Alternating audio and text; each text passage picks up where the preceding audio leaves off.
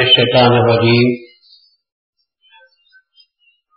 بسم اللہ الرحمن الرحیم نحمدہ و نصلی علی رسولہ الکریم والمہدی الموعود علیہ الصلاۃ والتسلیم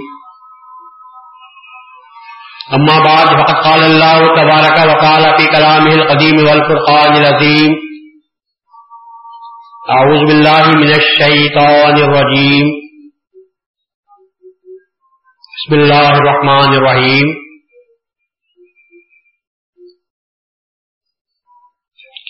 فضل اللہ فضل اللہ المجاہدین علی القاعدین درجہ. ارشاد خداوندی ہے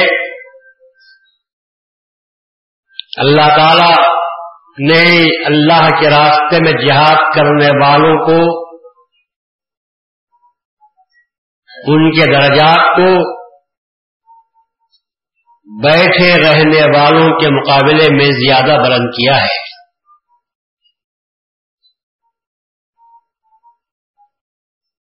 اللہ کے راستے میں جہاد کرنا یہ کسی انسان کے بس کی بات نہیں.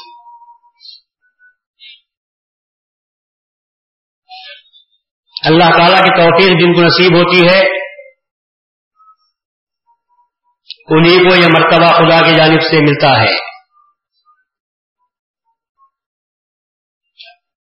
جہاد ایک آخری منزل ہے بلکہ تمام عبادتوں کا مغز ہے.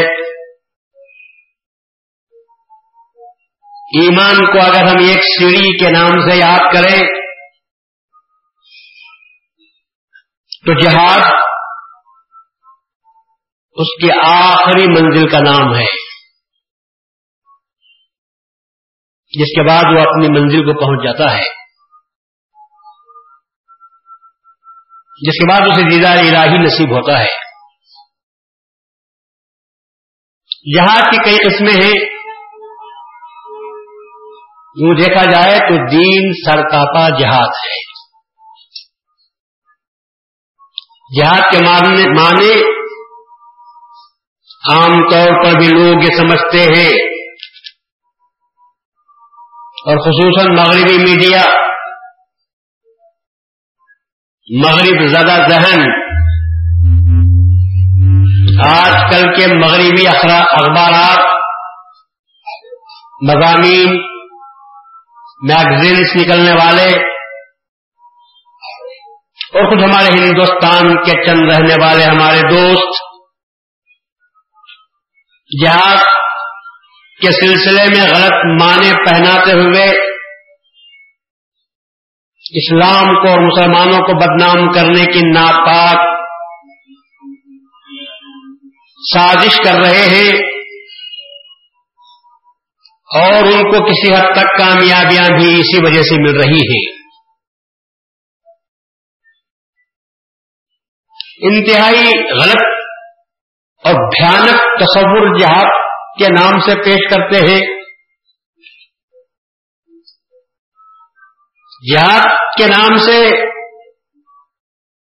اسلام کے تعلق سے جو بات کرتے ہیں جہاد کا نام لے کر،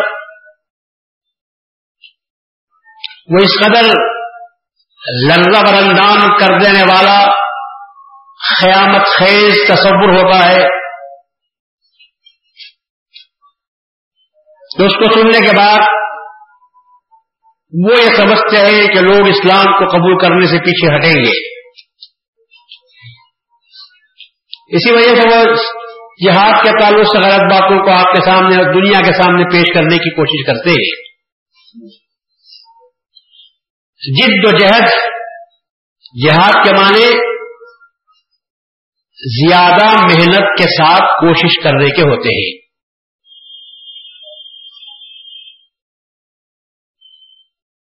لیکن جہاد میں اتنے معنی ضرور ہوتے ہیں کہ اگر سامنے والا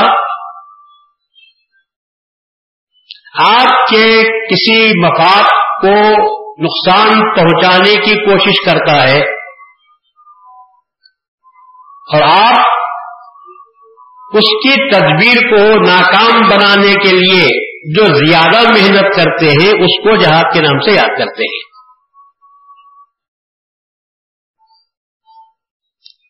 سامنے کوئی ٹکرانے والا نہ ہو, ہم اپنا کام کیا کیے جائیں تو اس کو جہد کہتے ہیں. جد و جہد کرنا, کوشش کرنا. آج دنیا میں کون سا انسان ہے جو کوشش نہیں کرتا؟ کیا کھانا آپ کو مفت میں مل جاتا ہے؟ ایک کسان سے پوچھو کہ وہ اپنی پیک حاصل کرنے کے لیے کتنی کوشش کرتا ہے. اپنی زمین پر جاتا ہے, ہل جوتتا ہے, بیج بوتا ہے, پانی دیتا ہے, حفاظت کرتا ہے, اس کے بعد میں فصل کو کاٹتا ہے, خرمن لگاتا ہے, پھر اس کے بعد میں دانوں کو بھوسے سے الگ کرتا ہے, پھر اپنے گھر لاتا ہے, بازار لے جا کر بیچتا ہے. اگر یہ کام خاموشی کے ساتھ ہوتا رہا اس کو جد و جہد کرنا کہتے ہیں. لیکن میں اگر اپنی زمین پر جاؤں ہل چلانے کے لیے اور سامنے کا آدمی بازو والا آ کر کہتا ہے خبردار میں تجھے ہل چلانے نہیں دوں گا, میں خاموشی سے گھر کو آ جاؤں گا یا اس کے ساتھ کچھ مقابلہ ہوگا؟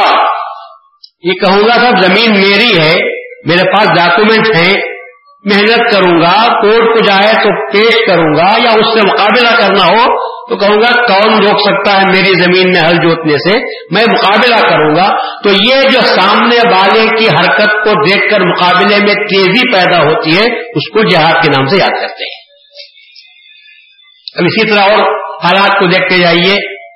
فصل میں نے کاٹی, پانی کی دینے کی میں نے کوشش کی, اور اگر سامنے والا پانی کو روک دیتا ہے اور یہ کہتا ہے کہ میں پانی تیرے کھیت میں جانے نہیں دوں گا, تو کیا خاموش سے گھر آ کر بیٹھ جائیں گے یا کہیں گے یہ میرا حق ہے, مجھے بھی پانی مل چکا ہے, میں اس کے لیے جدوجہد کروں گا, زیادہ کوشش کروں گا, اگر اس نے باندھ باندھ لیا ہے تو اس کو توڑوں گا اور میں اپنے کھیت میں پانی دینے کی کوشش کروں گا. اسی کو جہاد کے نام سے یاد کرتے ہیں. فصل میں نے تیار کر لی, خرمن لگا دی, اور کوئی آ کر اس کو آگ لگانے کی کوشش کرتا ہے تو کیا میں اس کی حفاظت نہیں کروں گا؟ میری ساری محنت, سال بھر کی وہ کمائی ہے. اگر کوئی اسے جلانا چاہتا ہے تو میں اس کو روکوں گا, اور جو طریقہ میرے پاس ہے, جو سامان میرے پاس ہے, ان تمام سامانوں کو استعمال کروں گا اور پھر اس کو آگ لگانے نہیں دوں گا.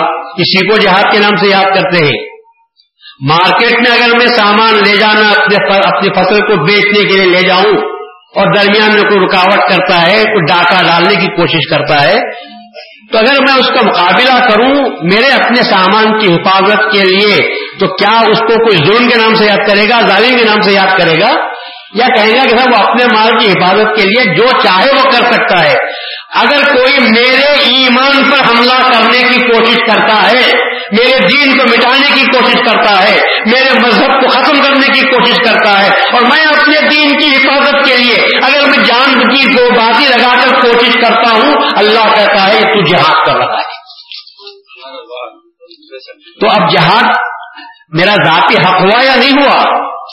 بھائی اتنا فرق ہے کہ کھیت سے لے کر مال بیچنے تک جو کاروائی میں کر رہا ہوں میری ذات کے لیے, اور دین کو بچانے کی جو کوشش کر رہا ہوں وہ اللہ کے لیے کر رہا ہوں وہ اللہ کے لیے کر رہا ہوں اگر میری عزت اور آبرو پر کوئی حملہ کرنے کی کوشش کرتا ہے, ہم اپنے ماں بہنوں کے ساتھ, بیویوں کے ساتھ جا رہے ہیں کہیں, اگر کوئی ان کو لوٹنے یا ان کی عزت پر حملہ کرنے کی کوشش کرتا ہے, کون غیرت دار آدمی ہوگا, غیرت مند آدمی ہوگا جو خاموشی سے اب دیکھ کر تماشا بیٹھے رہے گا؟ پہلے تو کوشش کریں گے اور اس کے بعد ہم کہیں گے کہ جان سے جان چلی جائے تو چلی جائے. ہم یہ دیکھنے کے لیے تیار نہیں کہ ہماری آنکھوں کے سامنے ہمارے گھر والوں کی آبرو ریزی ہو جائے. اللہ اس وقت سے پہلے ہم کو اٹھا لے, ہم خود اپنی جان دینے کے لیے تیار ہیں. اس کے بعد اللہ سے کہیں گے جب تک میں جیتا رہا میں نے عزت آبروزی کرتے ہوئے کسی کو نہیں دیکھا, اب میرے اٹھ جانے کے بعد جو ہوتا ہے اللہ تبارک و تعالیٰ اس کا امتحان لینے والا ہوتا ہے. میں بھی یہی کہتا ہوں کہ ہمارے ہوتے ہوئے دین کو مٹانے کی کوشش کی جائے, ہم اس کو برداشت نہیں کریں گے. اے باری تعالیٰ, میں تیرے دین کو بچانے, تیرے دین کے نام کو بلند کرنے کے لیے, تیرے نام کے بلند کرنے کے لیے, اعلان کلمت اللہ کے لیے جب تک میرے جان میں جان باقی ہے میں اس کو بچانے کی کوشش کروں گا, اور اس راہ میں اگر میری جان جاتی ہے تو میں خوشی سے دے دوں گا اور تیرے پاس آ کر کہوں گا کہ جب تک جیتا رہا تیرے دین کے جھنڈے کو میں نے نیچے گرتا ہوا نہیں دیکھا. اب میرے باپ کیا ہوا تو بہتر جانتا ہے. اس سے کیا کسی کے کسی کو نقصان پہنچتا ہے؟ پھر کیوں جہاد کو بدنام کیا جاتا ہے؟ اسی لیے اللہ کہتا ہے فضل اللہ المجاہدین علی القاعدین, اللہ تبارک و تعالی اللہ کے راستے میں نکل کر جہاد کرنے والوں کے درجوں کو ان کے مقابلے میں بلند کرتا ہے جو بیٹھے رہتے ہیں. دنیا میں دو طرح کے لوگ ہیں, ایک وہ جو اپنے گھر سے باہر نکل کر حملہ کرتے ہیں, حملے سے مراد مدافعتانہ مدافعانہ کارروائی کرتے ہیں. جہاد جہاد حقیقت میں کیا ہے؟ ڈیفنس کی کارروائی کو جہاد کہتے ہیں, افنس کو جہاد نہیں کہتے, ظلم کو جہاد نہیں کرتے, حملہ کسی پر کرتے ہیں اس کو جہاد نہیں کہتے. آپ بیٹھے ہوئے ہیں, آپ پر حملہ کیا جا رہا ہے, تو کون مرد ہوگا جو خاموشی سے بیٹھ کر مرنا پسند کر لے گا؟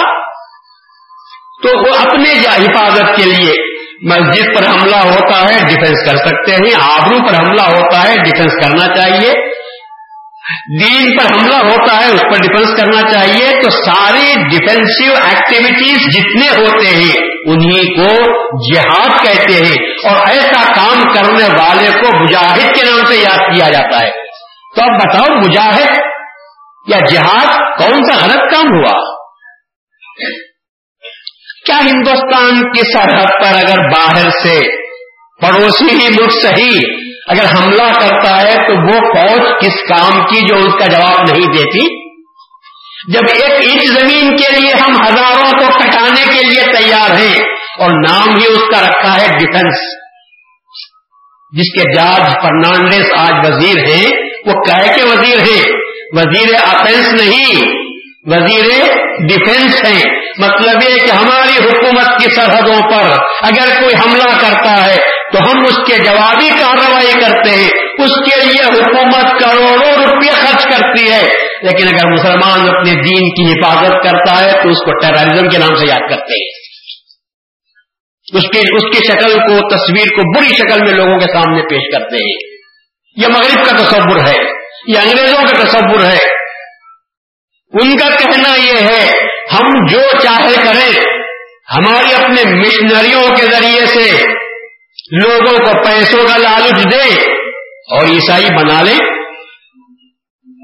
نوکریوں کا لالچ دیں اور عیسائی ہم بنا سکتے ہیں, چھوکریوں کا لالچ دیں اور ہم ان کو عیسائی بنا لے سکتے ہیں, ہاسپٹل قائم کرنے کے بعد ہم ان کو بنا سکتے ہیں, کالج اور اسکول نرسری قائم کرنے کے بعد ہم ان کو بنا سکتے ہیں. وہ ہم اپنے سارے طریقے اختیار کر سکتے ہیں, لیکن تم کو بچانے کا بھی طریقہ اختیار کرنے کا موقع نہیں دیا جاتا. اگر تم لڑو گے تو صلیبی لڑائی, ہم اگر لڑتے ہیں تو یہ بہت اچھی کارروائی ہے, ہم ہم خدمت خلق کر رہے ہیں, ہم خدمت خلق کر رہے ہیں. اور ہم اگر ہم اپنے بچوں کو تاکید کرتے ہیں کہ جاؤ ان کی تعلیم اچھی ہے, ان کے مدرسے اچھے ہیں, ان کے پاس ڈسپلن ہے, ان کے پاس نظم و ضبط ہے, ان کے پاس طہارت ہے, ان کے پاس محنت زیادہ لی جاتی ہے, ان کے پاس ان کا پڑھانے کا طریقہ اچھا ہے, اے مقام آئے بچوں جاؤ پڑھو, لیکن فقط کتاب پڑھو, ان کے مذہب کو مت پڑھو. کبھی بھی جا کر کرائسٹ کے سامنے جھکو مت, کبھی بھی جا کر مریم کی زیارت مت کرو, کبھی بھی ان کی دعاؤں میں شم شامل مت ہو, کبھی بھی ان کی بائبل مت کرو. تو کہتے ہیں کہ مسلمان یہ بڑے مجاہد ہیں, یہ بڑے کٹر ہیں.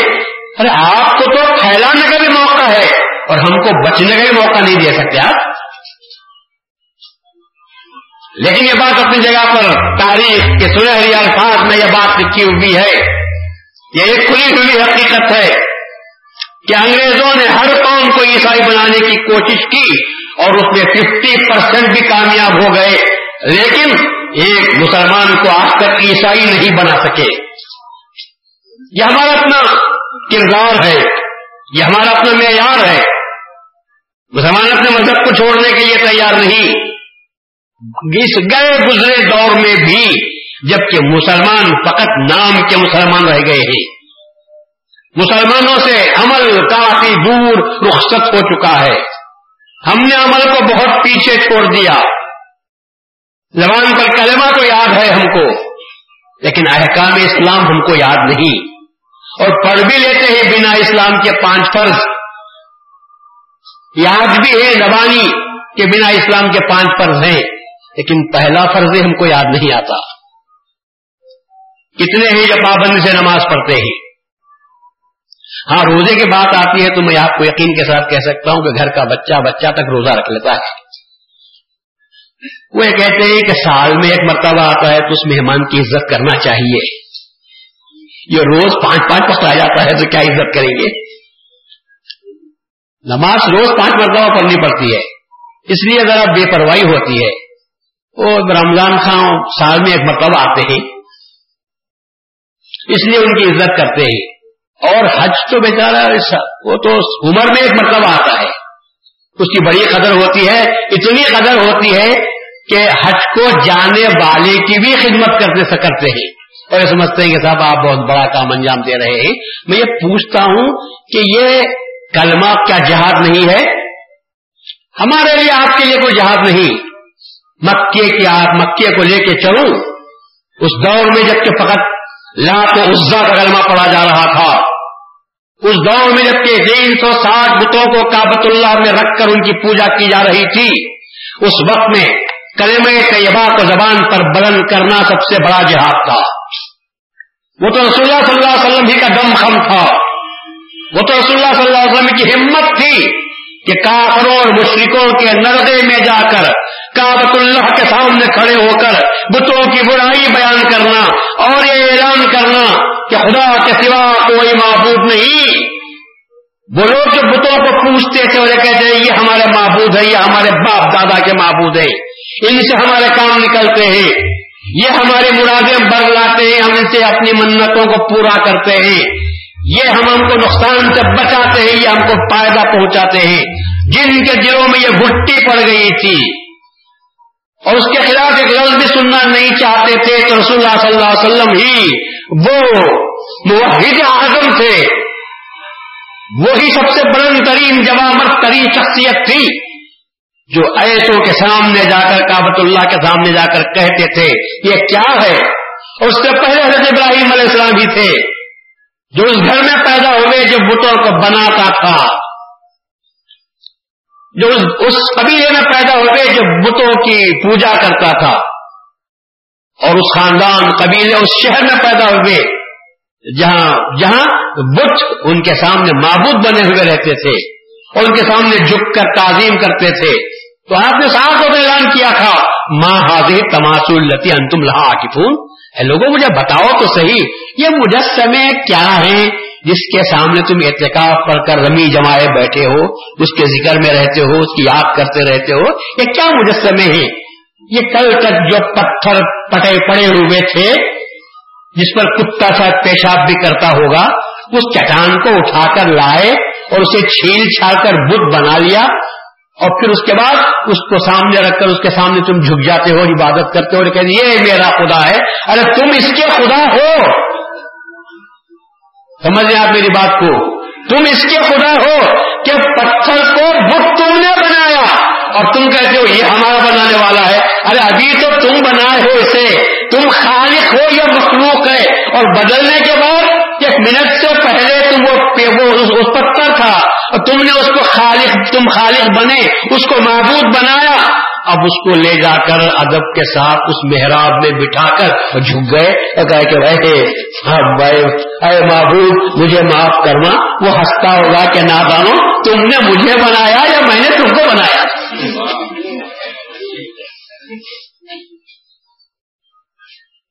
کس کو کس نے بنایا ہے؟ ارے عبادت کرو، پوجو تو خالق کو پوجو جو تم کو بناتا ہے، تمہارے ماں باپ کو بنایا، اس کو پوجو جو بارش برساتا ہے، اس کو پوجو جو تم سے زمین سے کھیتی اگاتا ہے. یہ کیا ہے؟ تم نے کچھ بھی نہیں، تم اپنے ارے اس کے آنکھ نہیں تھے، تم نے آنکھ عطا کیے، اس کے کان نہیں تھے، تم نے کان دیے، اس کے منہ میں زبان تم نے رکھی، پھر بھی بیکار، اس لیے کہ آنکھیں وہ ہیں جسے وہ دیکھتا نہیں، کان وہ ہیں جسے وہ سنتا نہیں، منہ میں زبان تو رکھی ہے مگر بولتا نہیں. ارے اس خدا کو پوجو جو آنکھ رکھتا ہے اور ایسا دیکھتا ہے کہ کالے پہاڑ کے نیچے اماوس کی رات کو کالی چونٹی اگر چلتی ہے تو اس کی آواز کو سنتا بھی ہے اور اس کو دیکھتا بھی ہے. وہ ہے تمہارا معبود، اسے پوجو. یہ خدا کو چھوڑ کر تم کیا ان بتوں کی طرف جاتے ہو جو تم گھنٹوں ان کے سامنے روتے رہو؟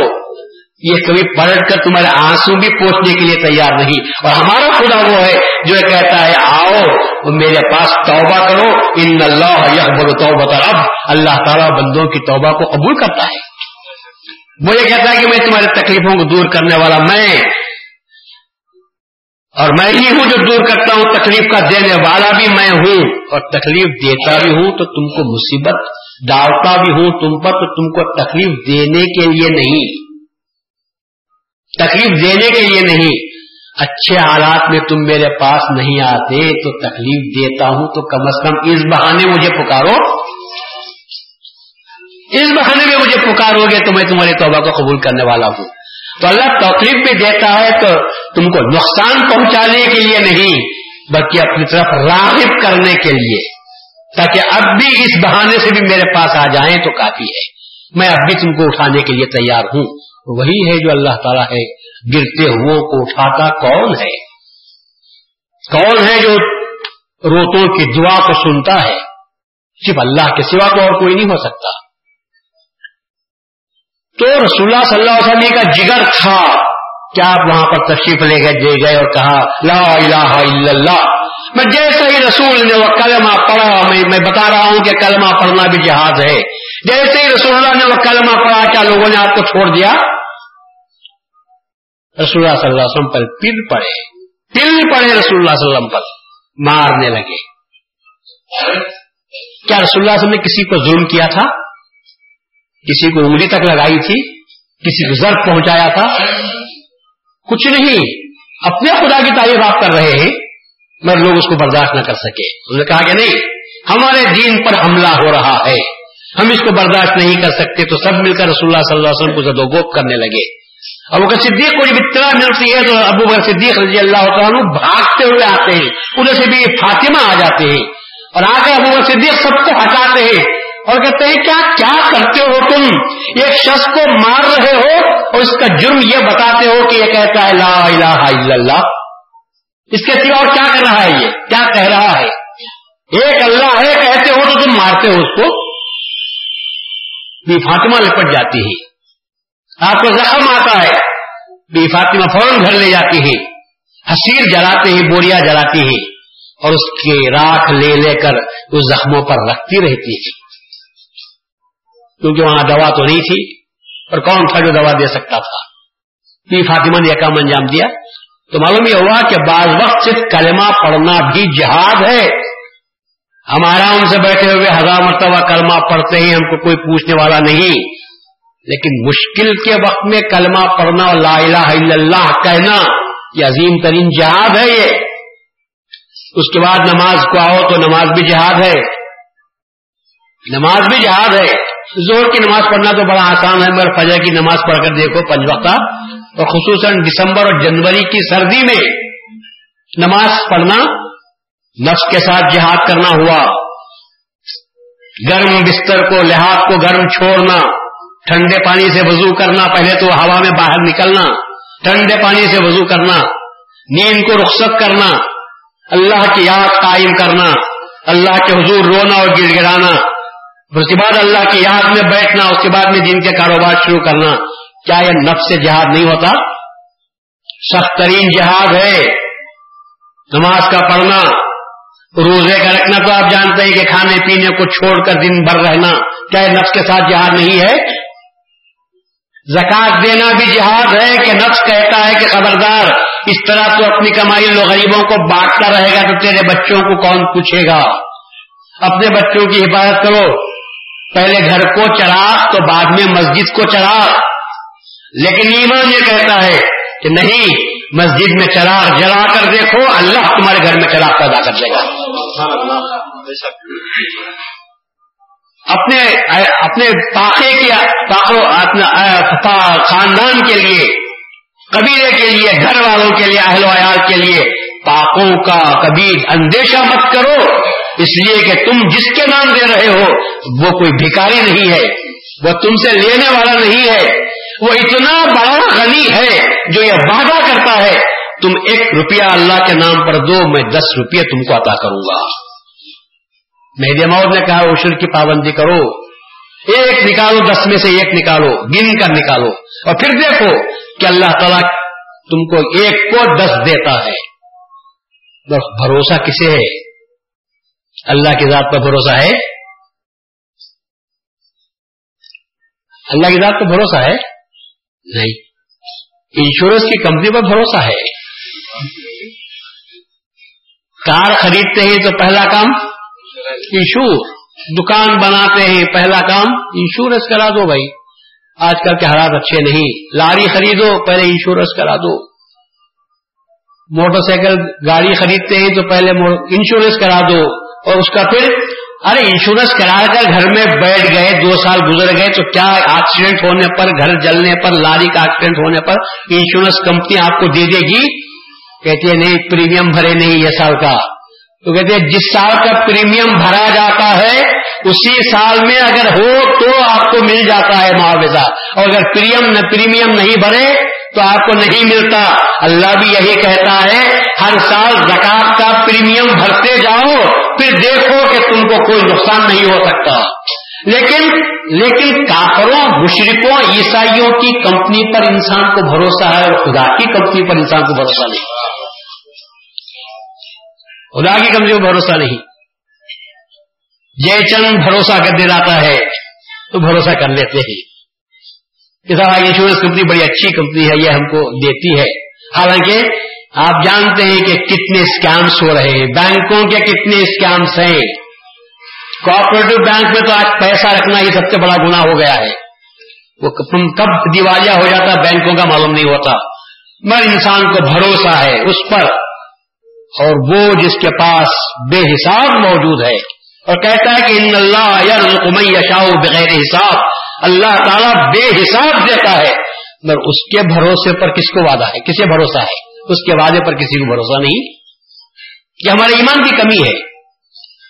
تو اللہ تعالیٰ کے وعدے پر بھروسہ کرتے ہوئے اپنی کمائی کی نکالنا، زکات و عشر، خیرات و صدقات کے نام پر نکالنا، یہ جہاد نہیں تو اور کیا ہے؟ اور پھر اس کے بعد ہم دیکھتے ہیں کہ حج میں تو انسان کو ہر قسم کا جہاد کرنا پڑتا ہے، پیسے کا جہاد، بیوی بچوں کو چھوڑ کر جاؤ، کاروبار کو چھوڑو تھوڑے دن کے لیے، اور یہاں تک کہ کفن بھی ساتھ لے کر جاؤ، اور تمنا لے کر جاؤ کہ شاید ہم نہ آئے، رسول کے دربار میں رہ جائیں تو بہت اچھی بات ہو سکتی ہے، اس سے بڑا جہاد اور کیا ہو سکتا ہے؟ تو دین شرط آتا جہاد ہے۔ اللہ تعالیٰ جہاد کو پہلے فرض نہیں کیا، بلکہ اللہ نے کہا کہ پہلے نفس کو کچلتے جاؤ، جب یہ پانچوں فرائض ادا ہو جائیں گے تو آخری جو فرض ہے وہ جان دینے کا ہے، اسی کو اللہ میدان جنگ میں جہاد کے نام سے یاد کرتا ہے۔ تو جہاد آخری منزل ہے۔ آج ایمان لایا کوئی، اس کو کہو سب چلو لڑنے کے لیے، ہوگا وہ ایک شخص رمضان میں ایمان لایا،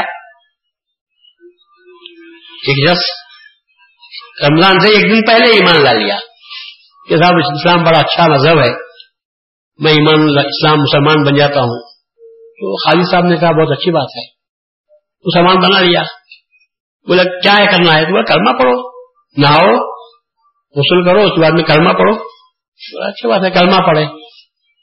کلمہ پڑھنے کے بعد میں چاند نظر آیا تو بولے بھائی اب روزہ رکھو، تو آپ کو نماز پڑھنا ہے، نماز پڑھنا ہے، وہ بیچارہ نماز بھی پڑھا۔ اس کے بعد مغرب ہوئی تو بولے کہ اب تراویح بھی بیس اگست پڑھنا ہے، بیس اگست تراویح پڑھا، پھر بولے اب روزہ بھی رکھنا ہے۔ میں نے کہا آپ تو بول رہے تھے اسلام بڑا آسان مذہب ہے، یہاں داخل ہوتے ہی پینالٹی پر پینالٹی بڑھتی چلی جا رہی ہے پینالٹی پر پینالٹی بڑھ گئی. پنج وقت نماز تو دن میں پڑھ لیتے تھے, اب یہ بیس رکعت بھی زیادہ ہو گئے. اب یہ اٹھنے کے بعد میں آپ کہتے ہیں کہ سحری کرو, روزہ رکھو, بولے کہ بھئی یہ کہاں سے ہوا تھا, یہ نہیں ہونے والی بات ہے. تو اسی واسطے اللہ نے سب چیزوں کو ایک دم فرض نہیں کیا, دھیمے دھیمے فرض کیا. رسول اللہ صلی اللہ علیہ وسلم مکے میں تیرہ سال رہے لیکن جہاد کسی پر فرض نہیں, حالانکہ مکے میں جہاد فرض ہونا چاہیے تھا. تکلیف کہاں ہو رہی تھی؟ مکے میں ہو رہی تھی. مصیبتیں مکے میں ڈالی جا رہی تھی, اذیتیں مکے میں دی جا رہی تھی, مسلمانوں کو ستایا جا رہا تھا. تو مکے میں تیرہ سال گزر گئے لیکن اللہ نے کہا نہیں, جہاد میں فرض نہیں کرتا. میں جانتا ہوں قوموں کو, میں جانتا ہوں تکلیف میں آدمی پکار پکار کر کہتا ہے, اللہ جہاد فرض کر دیتا تو ہم لڑتے. اللہ نے کہا میں جانتا ہوں تم کتنے لڑنے والے ہیں, کب تک لڑنے والے ہیں. میرے میں اب میں قوموں کو پیدا کیا ہوں, قوموں کے ساتھ میرا معاملہ ہوا ہے. یہ قوم تھی جب اس کو ستانے لگا جالوت نام کے شخص نے, جابر حکمران تھا, ستایا. تو انہوں نے داؤد علیہ السلام کے زمانے کی بات ہے, تو لوگوں نے شکایت کی, یا رسول اللہ پیغمبر کاش ہم پر جہاد فرض ہو جاتا, کیوں ہم پر جہاد فرض نہیں ہوا ہے, لولا کتب علینا القتال, کیوں ہم پر روزہ, کیوں ہم پر قتال جنگ فرض نہیں کی گئی. تو اللہ نے داؤد علیہ السلام کے زمانے تو اللہ نے داؤد علیہ السلام کے زبانی سے کہلایا کہ دیکھو اسی لیے فرض نہیں کیا, آج تو مطالبہ کر رہے ہو, کل میں فرض کر دوں گا تو کیا ہوگا, پیٹ پھیر کر بھاگ جاؤ گے. تو نہیں, بغیر اللہ ہم پر جہاد لے مل کیا ہو گیا ہے ہم کو, اگر ہم پر جہاد فرض ہو جائے تو ہم جہاد ضرور کریں گے, ہم لڑیں گے. اللہ تعالیٰ نے کہا اچھی بات ہے, میں دیکھتا ہوں تم کتنے بانی میں ہی جہاد کو فرض کر دیا. اس کے بعد اللہ نے کہا کہ ایسا کرو, جہاد فرض ہے, لڑنے کے لیے جانا ہے. ان اللہ مبتلیکم بنہرین, پہلے اللہ تمہاری آزمائش لینا چاہتا ہے ایک نہر کے ذریعے سے. چلتے ہوئے جانا, پیاس لگتی ہوگی, بیچ میں پانی کی نہر آتی ہے, مگر جو شخص اس میں سے چلتا ہوا گزرتا ہوا جائے کوئی بھی پانی نہ پیے.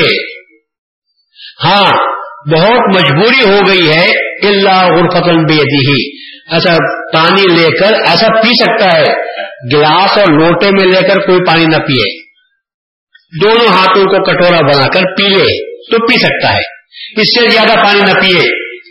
ورنہ چل کر جا رہے ہو, خوب پیٹ بھر کر پانی پیو گے تو دشمن کا مقابلہ تم نہ کر سکو گے. ایک آزمائش کے طور پر اللہ نے کہا تھا, لیکن قرآن یہ کہتا ہے فلما جاوزوا, جب وہ بحر میں سے جب سمندر میں سے گزرنے لگے, فشربوا منہ الا قلیلا, سوائے چند لوگوں کے سب لوگوں نے پیٹ بھر کر پانی پی لیا.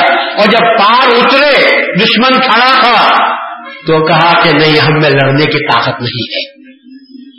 اللہ نے کہا اسی لیے کہ میں جن پر جہاد کو فرض نہیں کیا تھا, کیونکہ اللہ تعالیٰ قوموں کی حالت کو دیکھ چکا تھا. رسول اللہ صلی اللہ علیہ وسلم کی قوم کو اللہ تبارک و تعالیٰ نے قوم پر جہاد کو بھی فرض نہیں کیا.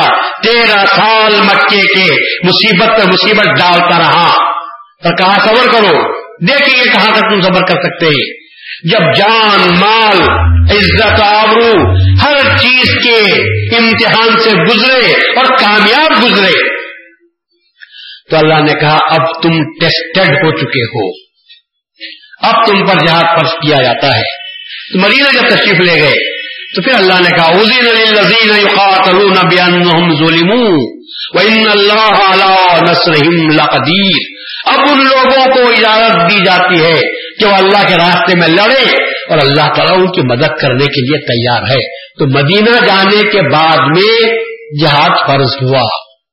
تو اب اسے اندازہ لگاؤ جہاد کب فرض ہوا, انتہا درجے کافروں کی طرف سے مصیبتوں کو برسوں برداشت کرنے کے بعد جب مدافعتاً کاروائی کرنے کے لیے ڈیفنس کے لیے اللہ تعالیٰ نے جہاد کو فرض قرار دیا، ورنہ تو تر نوارا سمجھ کر کھاتے جا رہے تھے.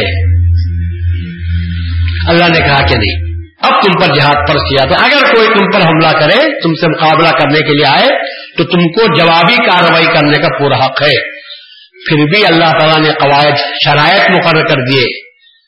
لڑنے کی اجازت تو ہے، خبردار کسی بچے کو نہیں مارنا، خبردار کسی عورت پر ہاتھ نہیں اٹھانا، خبردار کسی ہرے بھرے درخت کو نہیں جلانا. جو لوگ گھر کا دروازہ بند کر لیے ہیں ان کے گھروں کو آگ نہیں لگانا، ان سے لڑنا نہیں. جو لوگ لڑنے کے لیے نہیں آئے ان سے چھیڑ بھی پیدا نہیں کرنا. کیا دنیا کا کوئی دستور ایسی جنگ کی تعلیم دیتا ہوگا؟ یہاں تو یہ بات ہے کہ صاحب جہاں دشمن کی فوج کو شکست ہوئی شہر میں گھستے ہیں تو تباہی مچا دیتے ہیں، معصوموں کا خون کتنے لوگوں کو تہہ تیز کر دیتے ہیں، عورتوں کو اٹھا کر لے جاتے ہیں، املاک کو نقصان پہنچاتے ہیں، کھڑی ہوئی فصلوں کو جلا دیتے ہیں، شہروں کو تباہ و تاراج کر دیتے ہیں. اسلام نے وہ تعلیم نہیں دی. اسلام کا جو جہاد کا حکم ہے وہ اتنا پاک طاہر متطہر ہے جس میں ظلم کو ذرہ برابر بھی اس میں داخلہ نہیں ہو سکتا، صرف اور صرف بچاؤ کی حد تک، جب تک کہ وہ کاروائی ہوتی ہے، اس کے بعد اور کچھ نہیں ہے. فتنے کو مٹانا ہو تو جہاد کرو، اور جب فتنہ مٹ جائے خبردار کسی کو مت مارو. یہ ہے جہاد کا حکم. حضرت مہدی موعود علیہ الصلوۃ والسلام کے دور میں کیا کچھ نہیں ہوا، ہمارے کتنے دائروں کو جلایا گیا، ہماری کتنی مسجدوں کو ویران کیا گیا.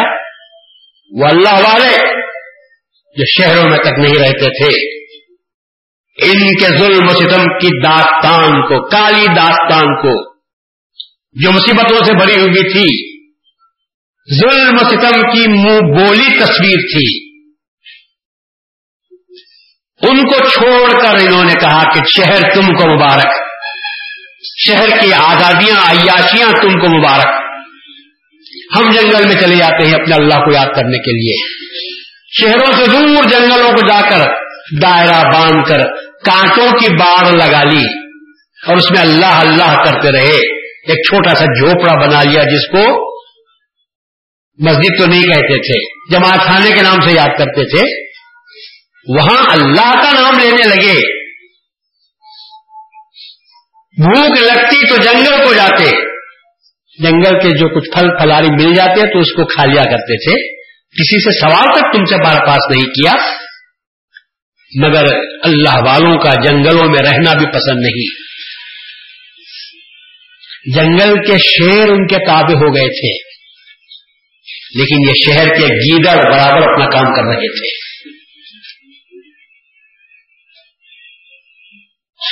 ایک اللہ کے ولی ہے، بہت بڑے ولی، عثمان کا بو علی سینا، ان سے ملاقات کے لیے گیا. گھر میں پوچھا ان کی بیوی سے، شیخ کہاں ہے؟ شیخ کہتے ہیں مرشد کو. مرشد کہاں ہے؟ تو بیوی نے کہا میں کسی مرشد مرشد کو نہیں جانتی،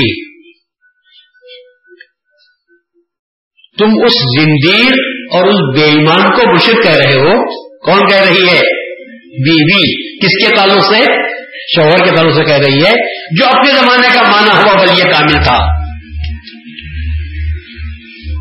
تم اس زندیر اور بے ایمان کو مرشد کے نام سے یاد کرتے ہو. میں کسی مرشد کو نہیں جانتی، ہاں میرا شوہر جنگل کو لکڑیاں لانے کے لیے گیا ہوا ہے. جس کی بیوی اتنی بد زبان اور جس کی بیوی اپنے شوہر کے تعلق سے ایسے باتیں کہتی ہے، میں تو بڑی تعریف سن کر آیا ہوں ان سے ملنے کے لیے، اور یہاں یہ حال ہے کہ بیوی خلاف میں بول رہی ہے اور سب گالیاں دے رہی ہے، مرشد تک ماننے کے لیے تیار نہیں. ولی کامل تو بڑی بات ہوئی. لکھا کہ نہیں. لوگ تو اتنی دور سے غلط بات تو نہیں بول سکتے, سب مل کر بول رہے ہیں تو یہ بات تو غلط نہیں ہو سکتی. جب آئے تو چلو یہاں بیٹھ کے انتظار کرنے سے بہتر ہے کہ جنگل کی طرف جائیں. پوچھا راستہ تو کہا کہ اس راستے سے گئے, تو بول اسی نہ جانے لگے. وہاں تھوڑی دیر کے بعد گئے, دیکھا ایک شخص آ رہا ہے, لکڑیوں کا گٹھا ہے, شیر کی پیٹ پر رکھ دیا ہے اور اس کا کام پکڑ کر لے کے آ رہا ہے. روز دور سے منظر کو دیکھا, عورت نے کہا جنگل کو لکڑیاں لانے کے لیے گئے ہوئے ہیں, لکڑیاں لانے والا تو یہی ہے, مگر اس کی ولایت کے تصرف کا یہ عالم ہے کہ شیر کی پیٹ پر لکڑیوں کا گٹھا اور کان پکڑ کر چل رہا ہے, اور شیر ہے کہ سر کو جھکائے ہوئے خاموشی کے ساتھ ان کے لکڑیوں کے گٹھے کو اٹھا کر لا رہا ہے. وہی رہے کہ میں جاؤں گا تو ٹھیک نہیں, شیر مارے گا. ہم کھڑے رہے جتنے میں آئے, لکڑیوں کے گٹھے کو اتارا. انہوں پوسٹ میں بول سی نے کہا کہ بھئی یہ بات معمہ میری سمجھ میں نہیں آیا کہ گھر والے تو کہتے ہیں کہ یہ بے ایمان ہے اور زندیق ہے, بے دین ہے, اور آپ کا یہ عالم ہے کہ آپ شیر پر لکڑیاں رکھ کے لا رہے ہیں. کیا اچھی جواب, کیا اچھا جواب دیا. انہوں نے کہا اگر میں ایک بکری کو برداشت نہ کرتا تو جنگل کا شیر میرے تابع نہ ہوتا. کون سی بکری؟ بیوی. اگر میں یہ بکری کو نہ پالا ہوتا تو جنگل کا شیر میرے تابع نہ ہوتا. مطلب یہ کہ کہنے والے کچھ بھی کہیں, ہم کو ان کی باتوں کی طرف دھیان دینا نہیں, ہم کو اللہ کی طرف دیکھتا رہنا ہے. اگر تو تو میں میں بیوی کے ساتھ کرتے رہیں گے نتیجہ کیا ہوگا؟ کیا بتاؤں آپ کو, ایک صاحب شادی ہوئی شادی ہوئی پر کیسی شادی معلوم آپ کو؟ Love marriage. لو میرج میں کیا ہوتا ہے, انہوں اپنے اپنا حال سناتے رہتے ہیں, میں تیرے فراق میں ایسا ہوں, ویسا ہو گیا ہوں, ایسا ہو گیا ہوں, اپنا سناتے رہتے ہیں. چھ مہینے تک اپنا حال سناتے ہیں. اس کے بعد انہیں تھوڑی دیر آتی ہے تو اس کے بعد بولے کہ میں کیا بول نہیں سکتی تھی, میری یہ حالت تھی. انہیں اپنا سناتی رہتی ہے. اس کے بعد دونوں ایسا لڑتے ہیں کہ سارے محلے والے سنتے رہتے ہیں, جو لڑتے رہتے ہیں. یہ دنیا کا دستور ہے, پہلے یہ دوسرے کو سناتا ہے, اس کے بعد میں دوسرا ان کو سناتا ہے, پھر اس کے بعد ایک دوسرے کو اتنا سناتے ہیں کہ سارے محلے والے سنتے بھی ہیں اور تماشا دیکھتے بھی رہتے ہیں. یہ دنیا کا ماحول ہے.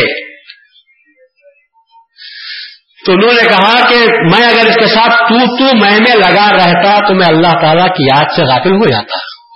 میں نے کہا تو بھائی بھائی تو جو بولے صحیح, میرا کام مجھے کر لینے دے. تو نتیجہ یہ ہوا کہ اس بکری کو تو میں نے برداشت کیا لیکن شیر میرا تابع ہو گیا ہے. تو یہ ہمارے مذہبی حضرات بھی یہی تھے, جنگل کو جاتے تھے تو شیر ان کی حفاظت کرتے تھے.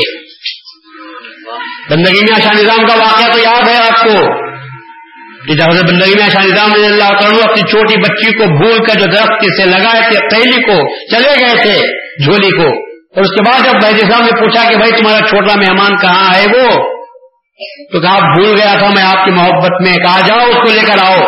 جب حضرت شاہ نظام رضی اللہ تعالیٰ واپس آتے ہیں تو دور سے دیکھا کہ شیر جھولی کے نیچے بیٹھا ہوا ہے. حضرت نے فوراً سمجھ لیا کہ شاید بچی کا کام ختم کر دیا ہوگا, چھوٹی بچی کو کون چھوڑتا ہوگا شیر. پر جس وقت شیر کی شیر پر آپ کی نظر پڑی تو شیر نے سر کو جھکایا اور پھر اس کے بعد خاموشی سے پیچھے چلا گیا. اور جب حضرت ڈرتے ڈرتے قریب پہنچتے ہیں تو بچی کو ہنستے ہوئے پاتے ہیں, کلکاریاں مار رہی اور ہنس رہے ہیں. پھر جب واپس بچی کو صحیح سلامت لا کر حضرت میری نے پوچھا کیا ہوا, کہا بچی کا شیر حفاظت کر رہا تھا. تو اللہ تبارک و تعالیٰ نے کہا اللہ تعالیٰ اپنے شیروں کی حفاظت جنگل کے شیروں کے ذریعے کرواتا ہے. کہ شاہزہ نے جہاد نہیں کیا تھا تو کیا کیا تھا؟ اس سے بڑا جہاد ہو سکتا ہے؟ مہدی کی محبت میں اپنے اولاد کو کون بھولتا ہوگا؟ اپنے آپ کو بھولنا ہو سکتا ہے لیکن اولاد کو بھول جائے یہ کوئی بھی نہیں کر سکتا، لیکن یہ کر دیے، بھول گئے بچی کو مہدی اسلام کی محبت میں، چلے گئے، اس یہی جہاد ہے۔ حضرت مہدی موعود علیہ الصلوۃ والسلام جنگل میں دائرہ باندھ کر رہتے ہیں لیکن وہاں پر بھی لوگوں نے ان کو چھوڑا نہیں، صرف اس بنا پر کیا تھا، نہ ظلم ہے، نہ ستم ہے، نہ چوری ہے، نہ ڈاکہ ہے، نہ کسی کو ستانا ہے، کچھ بھی نہیں ہے۔ تحت ایک جملہ، ان المہدی الموعود قد جاء و مضى، مہدی موعود آئے اور گئے، بس یہ ظلم تھا، سمجھتے تھے کہ یہ یہ جرم ہے اور ایسے مجرموں کو چھوڑا نہیں جا سکتا۔ اسی جرم کی بنا پر انگریزوں کو شہید کیا گیا تھا، بچوں کو، کیا کہا تھا انہوں نے؟ مہدی موعود آئے اور گئے یہ مت کہو ورنہ ہم تمہیں نہیں چھوڑیں گے۔ حضرت مہدی موعود علیہ الصلوۃ والسلام نے جس آیت شریفہ کے ذریعے سے مندیمہ رضی اللہ عنہ کے حوالے کیے، آیت قتال کو، صفت قتال کو، وبار امانت کو، اس آیت میں خود آپ دیکھو تو پتا چلے گا، فالذین ہاجروا واخرجوا من دیارہم ووذوا فی سبیلی وقاتلوا وقتلوا، پہلے تو تین صفتیں ہونا ہے، فالذین ہاجروا، وہ لوگ جن کو اپنے وطنوں سے نکالا گیا، یہ ظلم نہیں تو اور کیا ہے؟ ہجرت کب ہوتی ہے؟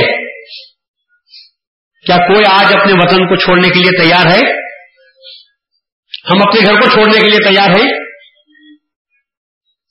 وہ خرجو من دیارہم، یا زبردستی حکومت، یا لوگ، یا معاشرہ ظالم، خطا خبردار نکلو یہاں سے، یہاں تم کو رہنے نہیں دیا جائے گا، تو ہم اپنے گھروں کو چھوڑ کر جو جاتے ہیں، کتنی مصیبت گزرتی ہوگی دلوں پر، کتنی، تو کہاں جائیں، جائے تو کہاں، رہے تو کہاں، زبردستی نکالا جا رہا تھا، نکلو یہاں سے، کوزو فی سبیلی، پھر اللہ کے راستے میں زیزائیں پہنچائی جا رہی ہیں، راستے میں تکلیفیں دی جا رہی ہیں، اس کے بعد اللہ کہتا ہے وقاتلوا وقتلوا، اتنے تینوں مصائب برداشت کرنے کے بعد، آپ کے تین سمندر سے گزرنے کے بعد، اب اللہ تعالیٰ کہتا ہے اب تم کو لڑنے کی اجازت دی جاتی ہے۔ یہ آیت خود بتا رہی ہے کہ یہ جہاد نہیں ہے، یہ مدافعت کی کارروائی ہے، کیونکہ تین سمندر گزرے ہیں آپ کے، اس میں سے گزر گئے، پھر بھی ان کو چھوڑا نہیں جاتا، تو کہا کب تک، اب آگے بڑھو، پھر اس کے بعد ان کو قتال کی اجازت دی گئی۔ تو بندگی میں رضی اللہ تعالیٰ کے حوالے جو مہدی موعود نے حوالے کی تھی صفت، کہا کہ یہ بھی ہو گئی، یہ بھی ہو گئی، یہ بھی ہو گئی، پھر بھی لوگ بات نہیں آئے، تو آپ نے فرمایا کہ قتال کی صفت بھی بندے سے تھی، لیکن چونکہ اللہ تعالیٰ نے روز زیادہ یہ بات طے کر رکھی ہے کہ محمد رسول اللہ اور مہدی مراد اللہ پر کوئی قادر نہ ہو سکے گا، اس لیے اب اللہ کے حکم سے یہ صفت میں تمہارے حوالے کر رہا ہوں۔ تو وہ مہدی موعود کی چوتھی صفت، اس کا اظہار ہوا تو بندگی میں رضی اللہ عنہ کے ذریعے سے، اور میاں نے یہ کمال کر دیا، میاں نے یہ کمال کیا کہ پہلی ملاقات میں مہدی موعود علیہ السلام کے پاس، پہلی ملاقات میں جب دیدار خداوندی ہوئی تو آپ نے فوراً فرمایا کہ میرے ساتھ یہ معاملہ ہوا، بیان کرو، بندگی نے فرمایا کہ خونکار پر سب کچھ واضح ہے، کہا کہ نہیں، تم اپنی زبان سے بولو تاکہ دوسرے بھی بھائی سن لیں۔ تو میاں نے کہا کہ جس وقت بندے آپ کی نظر بندے پر پڑی اسی وقت اللہ تعالیٰ کا مجھے دیدار ہو گیا، میں اپنے میں نہیں رہا، یہ فرشتے لے کر گئے، سر کاٹا گیا، اور بندے نے عصر، مغرب اور عشاء کی تین نمازیں بغیر سر کے فقط تن سے پڑھی، سر جدا تھا، عشاء کی نماز کے بعد پھر سر لا کر رکھا گیا، فرشتوں نے رکھا لگا دیا، پھر بندے نے کہا اے اللہ کیا یہ سر میرا تیرے دربار میں قبول نہیں ہوا جو واپس کر دیا گیا ہے؟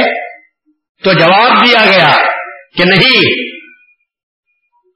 اس کو امانت کے طور پر ہم نے قبول تو کر لیا، پھر امانت کے طور پر تمہارے سر پر رکھتے جسم پر رکھتے ہیں، جب ہم مطالبہ کریں گے تو واپس کرنا۔ تو بندگیوں نے فرمایا باری تعالیٰ ایک سر کی کیا حقیقت، تیری تیرا احسان تو اتنا زیادہ ہے، سو سر بھی ہوتے تو دے دیتا۔ اللہ نے کہا سو سر بھی قبول۔ اب میاں پریشان ہوئے کہ میرا سر تو ایک ہے، محاورتن بول دی ہے کہ سو سر بھی ہوتے تو دے دیتا، پر اللہ نے کہا سو سر بھی قبول۔ اب میں لاؤں گا سو سر کہاں سے؟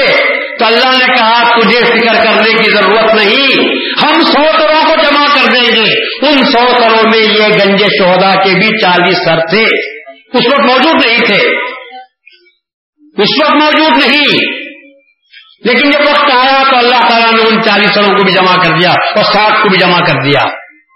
اس وقت تو کوئی وقت موجود نہیں تھا۔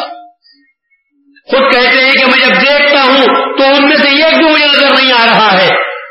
میں جی موت نے فرمایا تھا کہ ابھی نظر نہیں آتے، لیکن جب وہ وقت آئے گا تو اللہ تعالیٰ ان کو جمع کر دے گا، جن کے حصے میں وہ لکھا ہوا ہے وہ سب جمع ہو جائیں گے۔ بندگی میں رضی اللہ تعالیٰ خامیر میں جب آپ تھے، دشمنوں نے آپ پر حملہ کیا تو بندگی میں رضی اللہ تعالیٰ ساٹھ کو تو اپنے ساتھ لیا اور چالیس کو دائرے کی حفاظت کے لیے رکھ دیا تھا۔ یہ کہہ کر رکھا تھا کہ بیویوں کی حفاظت کرو، اور اس لکیر کو اپنے ہاتھ سے لکیر کھینچی تھی اپنے نیزے سے یا تلوار سے یا کوڑے سے، اور کہا تھا کہ اس کے باہر قدم مت رکھو۔ اللہ والے اور فقراء متوکلین بندگینیاں کے عاشقین بھئی رہے، ساتھ ہی نے پورے مظفر کے لشکر کو بھگا دیا، اور جب لشکر بھاگتا ہوا دائرے پر سے گزرا تو دیکھا کہ چالیس موجود ہیں۔ ان کو حکم نہیں تھا کہ وہ دائرے سے باہر لکیر سے باہر جا کر ان کا تعاقب کرے، ان کو لڑے، انہوں نے گزرتے گزرتے چالیس کو بھی، ارادہ تو تھا کہ دائرے کی بیویوں پر حملہ ہو، انہوں نے مقابلہ کیا، انہوں نے ان کو مار کر اور فرار ہو گئے۔ تو چالیس کے چالیس اللہ تعالیٰ کے حکم کی تعمیل میں، اور وہ سو سروں میں شمیر صاحب شامل تھے، بندگی میاں رضی اللہ تعالیٰ کے حکم کی تعمیل میں انہوں نے اپنی جان دائرے کے اندر رہ کر دے دی۔ لوگوں، دائرے میں مرنا بڑا کمال ہے۔ تمنا کرو کہ دائرے کی موت ہو جائے، دائرے کے باہر مرنا نہیں چاہیے۔ خدا سے دعا کرو کہ اللہ موت دے تو دائرے کے اندر دے۔ دائرے میں اللہ تعالیٰ کی رحمتیں نازل ہوتی ہیں۔ دائرے کی بات کچھ اور ہے، اور موت اللہ تعالیٰ سب کو دائرے کی زندگی، دائرے میں موت عطا فرمائے۔ اللہ تعالیٰ کے حکم کی تعمیل میں مرنے والوں کی کیا کوئی بے حرمتی کر سکتا ہے؟ کیا ان کے نسب پر حملہ ہو سکتا ہے کہ کیا یہ سید ہیں، شیخ ہیں، پٹھان ہیں، کون ہیں یہ؟ سید، شیخ، مغل، پٹھان سب کب تک؟ جب تک کہ دنیا میں ہیں، اور مر جانے کے بعد اللہ کے پاس کس کا مقام بڑا؟ جس کے پاس تقویٰ ہے اس کا مقام بڑا۔ کیا زمین پوچھتی ہے کہ تو سید ہے، شیخ ہے؟ قبر پوچھتی ہے آپ کو؟ قبر تو یہ پوچھتی ہے کہ تیرا خدا کون ہے، خبر تو یہ پوچھتی ہے کہ تیرا دین کیا، خبر تو یہ پوچھتی ہے کہ رسول اللہ کے بارے میں تیرا اعتقاد کیا ہے۔ یہ نہیں پوچھتی کہ تو کس خاندان سے آیا ہے، کس قبیلے سے آیا ہے، سید ہے کہ شیخ ہے کہ مغل ہے کہ پٹھان ہے۔ مہدی کی محبت میں جان دینے والے سے نسب و نسب پوچھا جاتا ہے، ان کا سب سے بڑا نسب تو یہی ہے کہ وہ مہدی کے نام پر قربان ہو کر مہدی کے بیٹے بن گئے ہیں۔ رسول اللہ صلی اللہ علیہ وسلم کو جب مکہ فتح ہوا جب مکہ فتح ہوا اذان دینا تھا خانہ کعبہ کی چھت پر چڑھ کر، اور ایک مرتبہ مسجد نبوی تعمیر ہوئی تو پہلی اذان کہنا تھا۔ بہت بڑا اعزاز تھا یہ کہ مسجد نبوی اور پھر خانے کعبہ کی چھت پر بھی پہلی مرتبہ اذان دی جا رہی ہے. یہ پہلی سعادت، یہ خوش قسمتی کس کو ملنے والی ہے؟ بڑے بڑے صحابہ تیار ہیں. ابو صدیق کے دل میں خیال آ رہا ہے کہ رسول اللہ مجھے چھوڑ کر کسے بولیں گے، میں تو یار غار ہوں، میں تو ہمیشہ کا ساتھی ہوں، دکھ سکھ میں میں صرف شریک رہا، مجھے چھوڑ کر رسول اللہ کسے دیں گے. ادھر عمر فاروق موجود ہیں کہ میں کافروں پر بڑا سخت رہا ہوں، آج کا موقع تو ایسا ہے کہ رسول اللہ مجھے کبھی بھی مجھے نظر انداز نہیں کریں گے. کافروں پر اپنی دھاک بچھانے کے لیے بچھانے کے لیے رسول اللہ مجھے آواز دیں گے. عمر پہلی مرتبہ اذان کہو.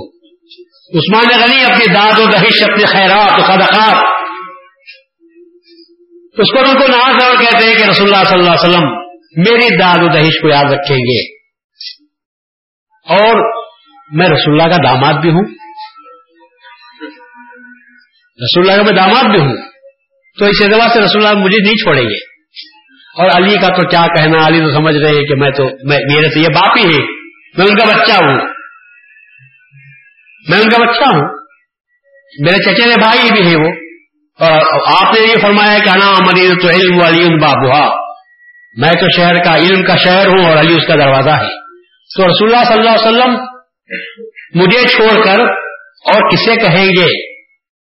اجل صحابہ کرام ایک ایک اپنے اپنے انداز میں اپنے اپنے طور پر طے کیا بیٹھا ہوا ہے کہ شاید رسول اللہ صلی اللہ علیہ وسلم مجھے یہ سعادت بخشیں گے، نام لے کر پکاریں گے، اے ابو بکر، اے عمر، اے عثمان، یا اے علی، اے سعد بن وقاص، آگے بڑھو اور تم اذان کہو.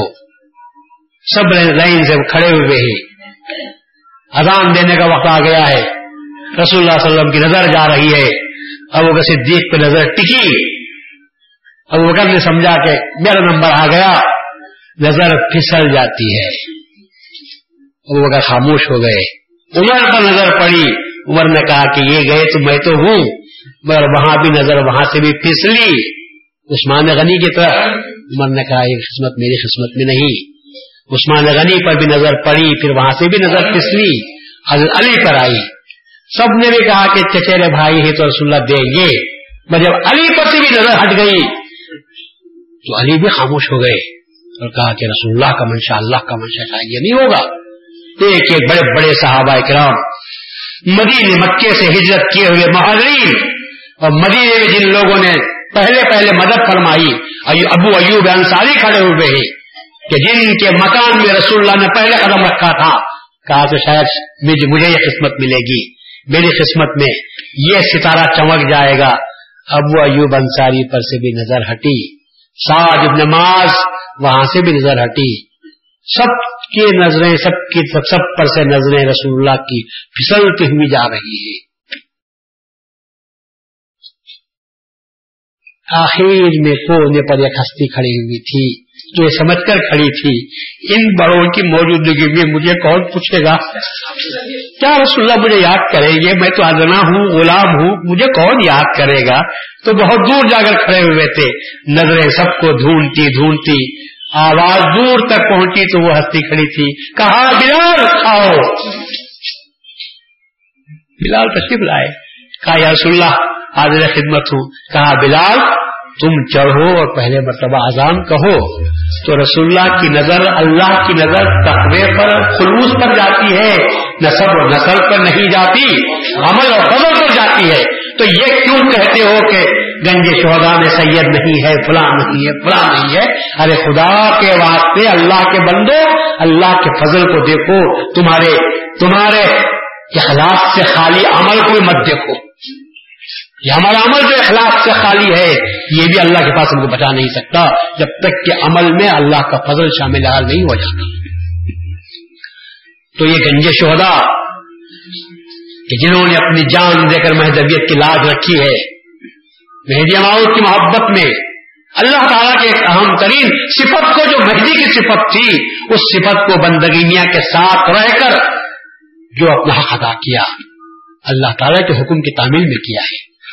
اسی لیے ہم ان کا بہرا لیتے ہیں، سروں پر مانگتے ہیں اللہ تعالیٰ سے، اے اللہ ان بزرگوں کے، ان شہداء گنج کے طفیل میں ہم کو تصدیق مہدی کی تصدیق مہدی پر استقامت نصیب فرمائے، تصدیق مہدی جو حاصل ہے اس پر قائم رہنے کا جذبہ عطا فرمائے۔ جس طرح انہوں نے اپنے سروں کو دے کر تیری حجت کی تکمیل کر دی، تیرے متیرے خلیفے کی حجت کی تکمیل کر دی، اے باری تعالیٰ ہم کو ان کے قدموں میں اٹھا ہمارا حشر بھی کر دے تو سمجھو کہ بہت کچھ ہم کو مل گیا۔ خدا سے دعا کرتا ہوں کہ باری تعالیٰ گنج شہداء کا واسطہ جن کا بہرہ آج ہم لیے ہی، اے اللہ ہمارے دامن میں، دل میں، حقیقت میں ان کا بہرہ ہم کو نصیب فرما، جو بہرہ ان کو مہدی موعود علیہ الصلوۃ والسلام کے ذریعے سے اللہ تعالیٰ کے حکم سے بندہ میاں کے توفیل میں ان کو ملا ہے۔ باری تعالیٰ اس میں کے چند ایک ذرہ بھر ہم کو اس میں سے عطا فرما تاکہ ہم، ہمارے بیوی بچے سب کے سب اس سے مالا مال ہو جائیں۔ واخر دعوانا الحمدللہ رب العالمین، ربنا تقبل منا انک انت السمیع العلیم۔